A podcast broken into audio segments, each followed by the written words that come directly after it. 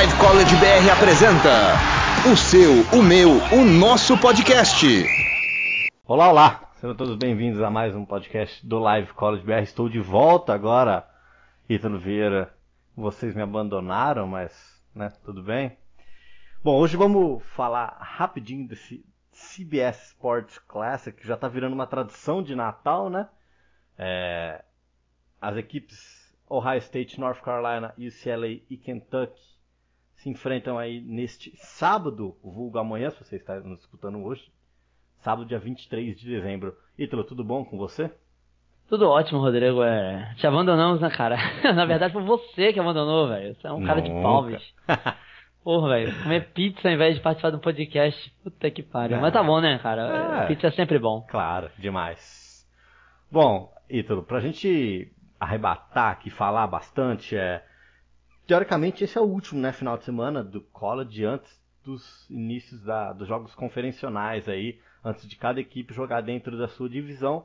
E aí temos dois jogos espetaculares, né? Kentucky enfrentando UCLA, a gente lembra desse matchup na temporada passada, e Ohio State enfrentando a atual campeã North Carolina, que sofreu um upset monstruoso na semana passada.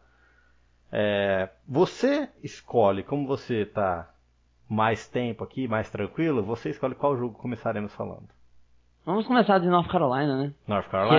Que é primeiro na ordem, né? Na ordem cronológica, correto? Exatamente. Muito bem. Pior jogo primeiro. Isso.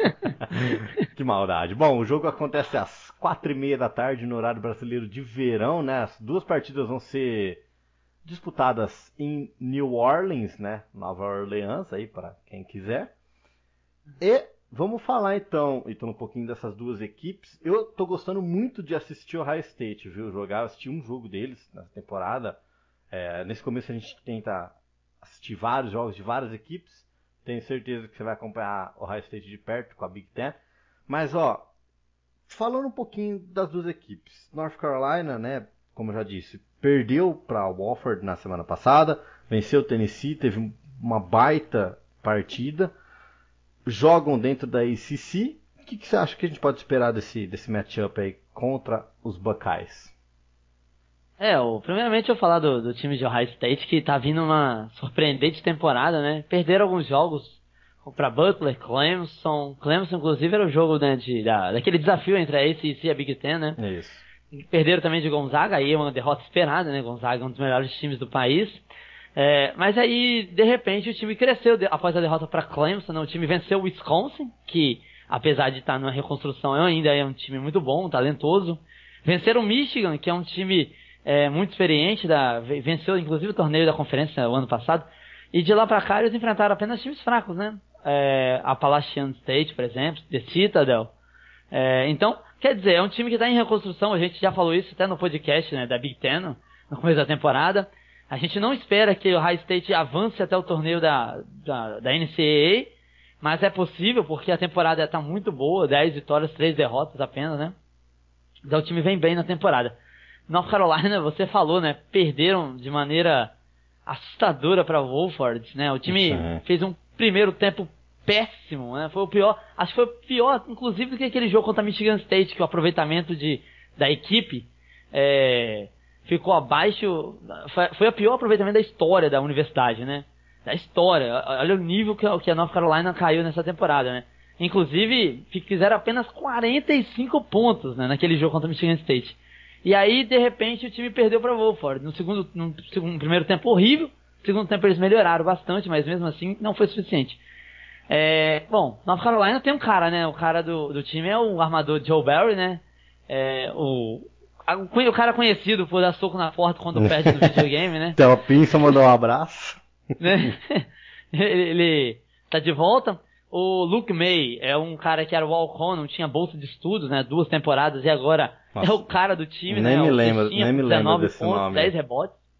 Inclusive, as duas partidas que North Carolina perdeu na temporada, e ambas as partidas foram as partidas que o Luke Maye não atingiu nem 40% de arremesso de quadra.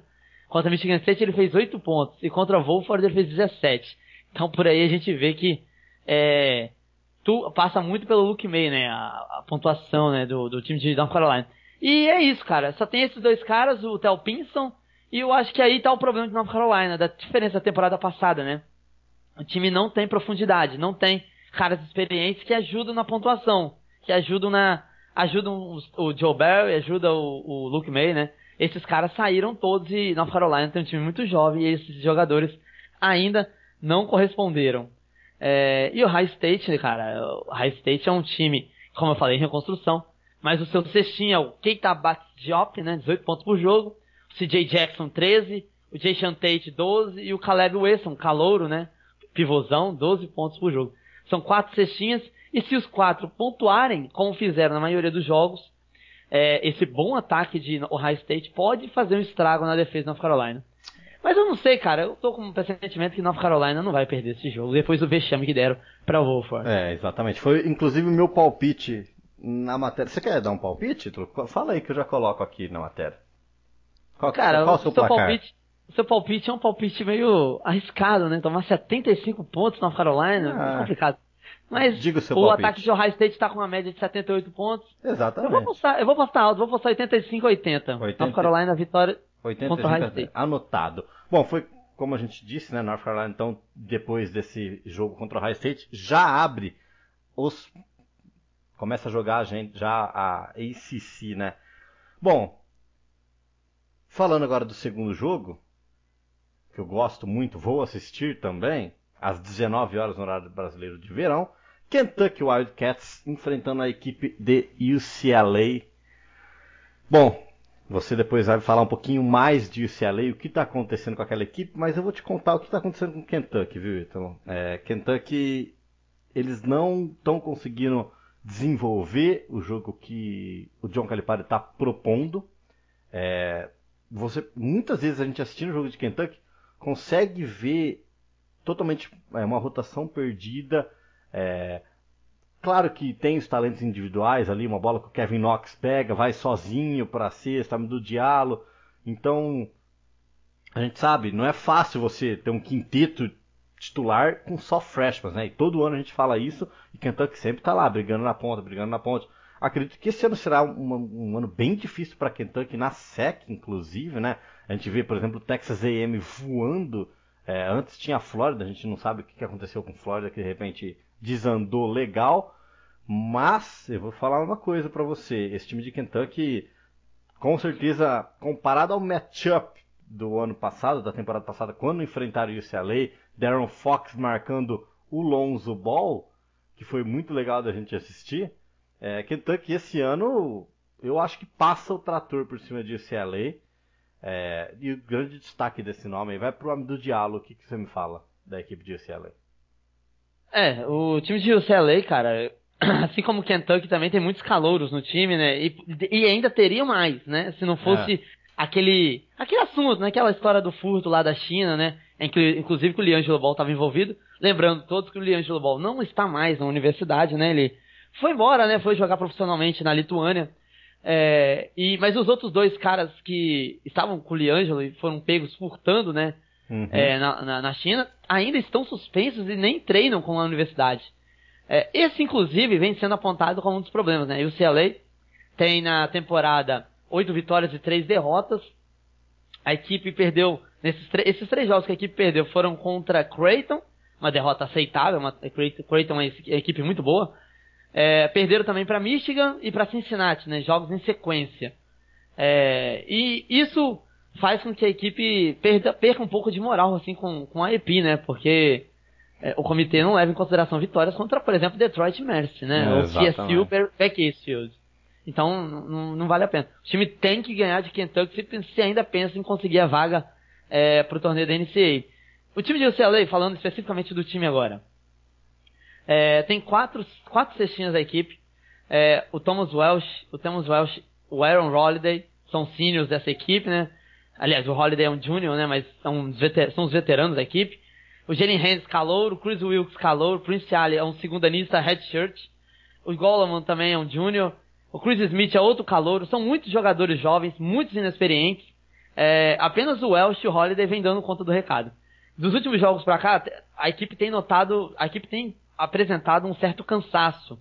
A rotação é pequena, são apenas 6 jogadores com uma na rotação, 6, 7 jogadores. Ou seja, a maior parte do jogo, 3 jogadores ficam o tempo inteiro, 40 minutos na quadra, né? Então isso aí tá pesando no time, a ausência dos jogadores que seriam talvez até titulares, né, Rodrigo? Sim. Que foram pegos, né? Como o Cody Riley, o próprio Jalen Hill. Então tá sobrecarregando demais o time. O time tá apresentando esse cansaço. A famosa arrastada em quadra, né? Exatamente. Então, e isso ficou evidente no último jogo, né? O último jogo de UCLA foi contra... Deixa eu pegar o nome do time certinho. South Dakota, né? E essa equipe vinha perdendo por 20 pontos de diferença para UCLA. Faltando 4 minutos para terminar o jogo.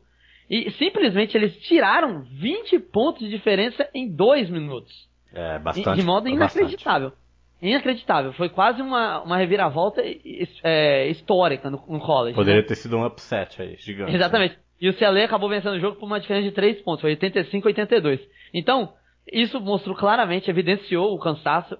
E se o CLE não apresentar melhoras na sua rotação falha, tá muito difícil de achar uma rotação ideal. O Hands ainda não apresentou o basquete que se espera dele. O Kris Wilkes começou muito bem a temporada e caiu de rendimento. Essa equipe corre sérios riscos de perder para Kentucky, que você falou bem, ainda não é uma equipe temida, né? Kentucky não é temida nessa temporada, não mostrou um basquete primoroso como na temporada passada. É uma equipe que, se não fosse o calendário fraco, porque o time de Kentucky tem um calendário fraco, né? O único jogo mais forte eles perderam, que foi para Kansas, né? Se esse calendário não fosse mais fraco, o time de Kentucky teria mais derrotas.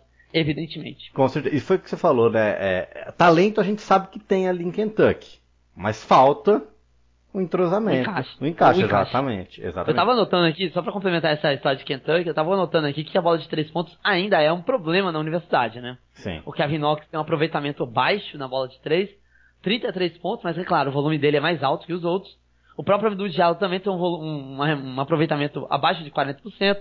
O Quad Green tem um aproveitamento de 44%, mas também não é aquilo, né? Não arremessa de tanto, assim, tanto é que a média dele é 11 pontos por jogo. O Giggles Alexander também tem um aproveitamento mais ou menos. Então, é complicado, né? A situação de Kentucky na bola de 3 não é o ponto forte como foi na temporada passada.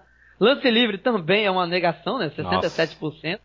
O garrafão de Kentucky, você pode falar melhor que eu, mas eu acho muito fraco. Muito fraco. Sim.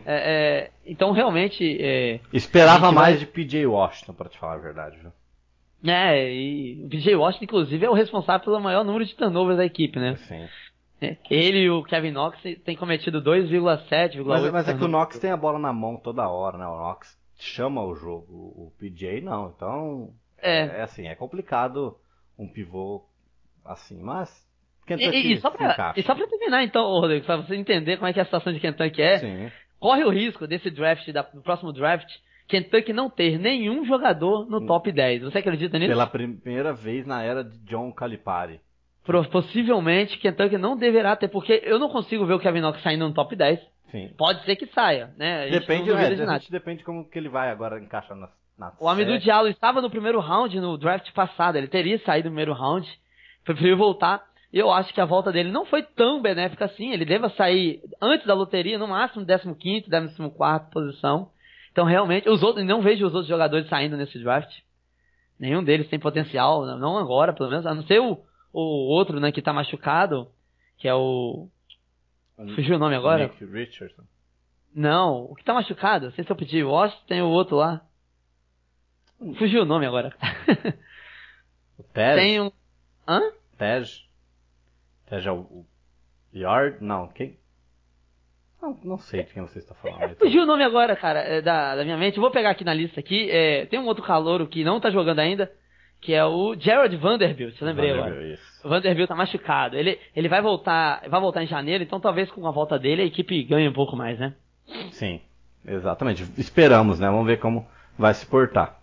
Bom, seu palpite, sem ficar em cima do muro também agora. Eu aposto na vitória de Kentucky nessa temporada, lembrando que nos últimos 3 confrontos, né, nos últimos CBS, por exemplo, o último CBS no ano passado, no último CBS que o UCLA enfrentou o Kentucky destruiu o UCLA, né, foi naquele jogo que inclusive tinha o Karl Anthony Towns, né, Sim. o Devin Booker, tava tudo aquele time, aliás, o Devin Booker destruiu o UCLA. Mas nos últimos confrontos o UCLA tá levado a melhor, né, perdeu no torneio da NCAA, mas venceu os últimos 2 jogos, né? Exatamente. Venceu do torneio da NCAA. Então, vamos ver, eu aposto em vitória de Kentucky, deva ser uma vitória por mais de 70 pontos. Muito bem. Bom, é isso que temos?